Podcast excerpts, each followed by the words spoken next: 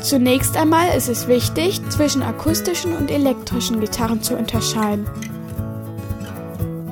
Dieses ist eine akustische Gitarre.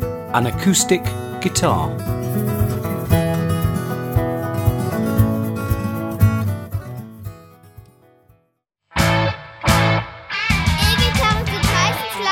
Akustische Gitarre. Jetzt machen wir alle anderen Instrumente leiser.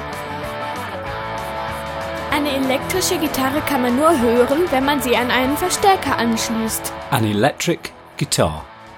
Zu den elektrischen Gitarren kommen wir etwas später. Diese Hörbeispiele und noch viel mehr gibt es auf der CD Musikinstrumente für Kinder.